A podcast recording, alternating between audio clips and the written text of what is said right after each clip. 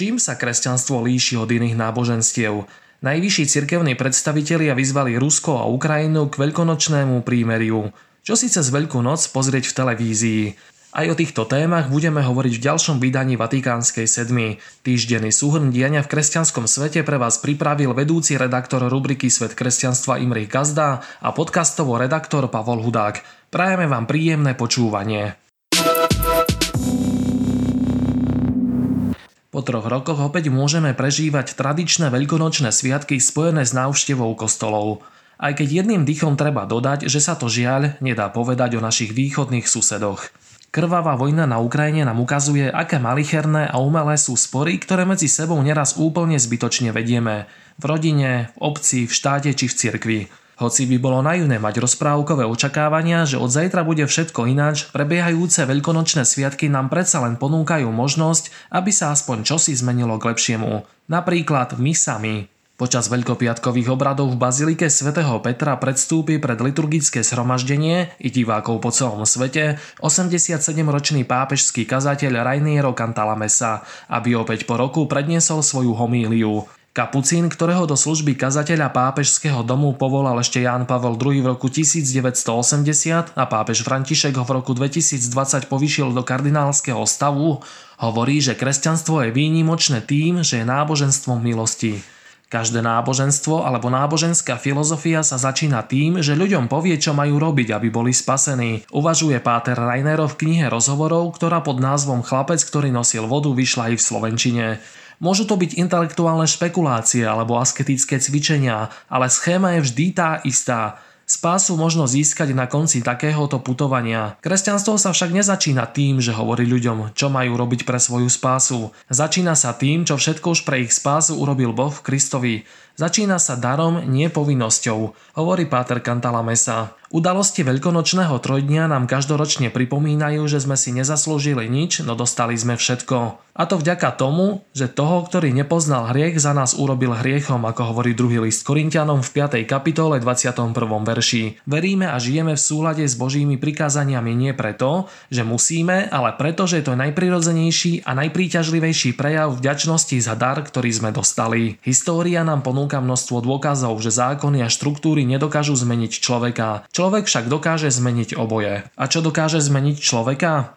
Jedine Boh. Presnejšie, osobné stretnutie s osobou Ježiša Krista. S tou osobou, ktorého apoštoli Peter a Jáno vo veľkonočné ráno hľadali v hrobe, ktorý ostal prázdny, aby sme my boli plní. Veľkonočnej radosti a túžby po zmene. Seba a potom aj tých druhých.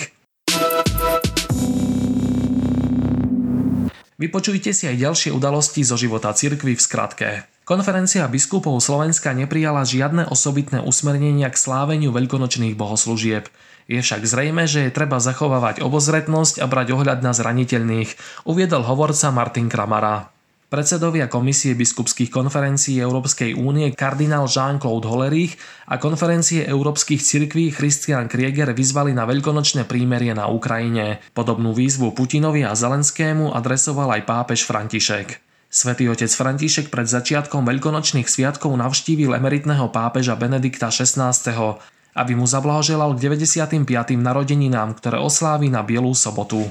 Diania na Ukrajine poznačilo aj prípravy krížovej cesty v Koloseu. Hlave ukrajinskej grécko-katolíckej cirkvi Sviatoslavovi Ševčukovi sa nepozdáva, že kríž majú spolu niesť ruská a ukrajinská rodina. Ruskí vojaci údajne zničili rímsko-katolícky kňazský seminár pri Kieve. Podľa všetkého ukradli aj kalich Jána Pavla II. Viac ako 70 biskupov z celého sveta zverejnilo list, v ktorom varujú nemeckých biskupov, že rozsiahle zmeny v cirkevnom učení v rámci nemeckej synodálnej cesty môžu viesť ku schizme. V sírsko-malambarskej cirkvi kulminuje spor o formu slávenia liturgie. Do diania v druhej najväčšej východnej katolíckej cirkvi musel vstúpiť samotný pápež. Viac o spomínaných udalostiach, ako aj ďalšie zaujímavé články a témy si môžete prečítať na našom webe svetkresťanstva.postoj.sk. No a na záver Vatikánskej sedmy vám ponúkame filmovú bodku. Veľkonočné sviatky každý rok ponúkajú pretlak náboženského vysielania. Liturgické prenosy bohato doplňajú filmy, hrané i dokumentárne. Tento rok stoja za pozornosť dve premiéry, ktoré prinesie RTVS.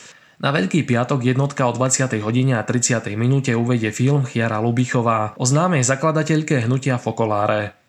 Jej povolanie k budovaniu zjednoteného sveta sa zrodilo v severotalianskom meste Tridentu prostred bombardovania počas druhej svetovej vojny. Človeku pritom nedvojak napadá myšlienka, či skôr túžba, aby podobné neočakávané ovocie prinieslo aj súčasné vojnové besnenie. Jedinečný aj dokumentárny film Monster Proces, ktorý bude vysielať dvojka na veľkonočný pondelok o 21. hodine.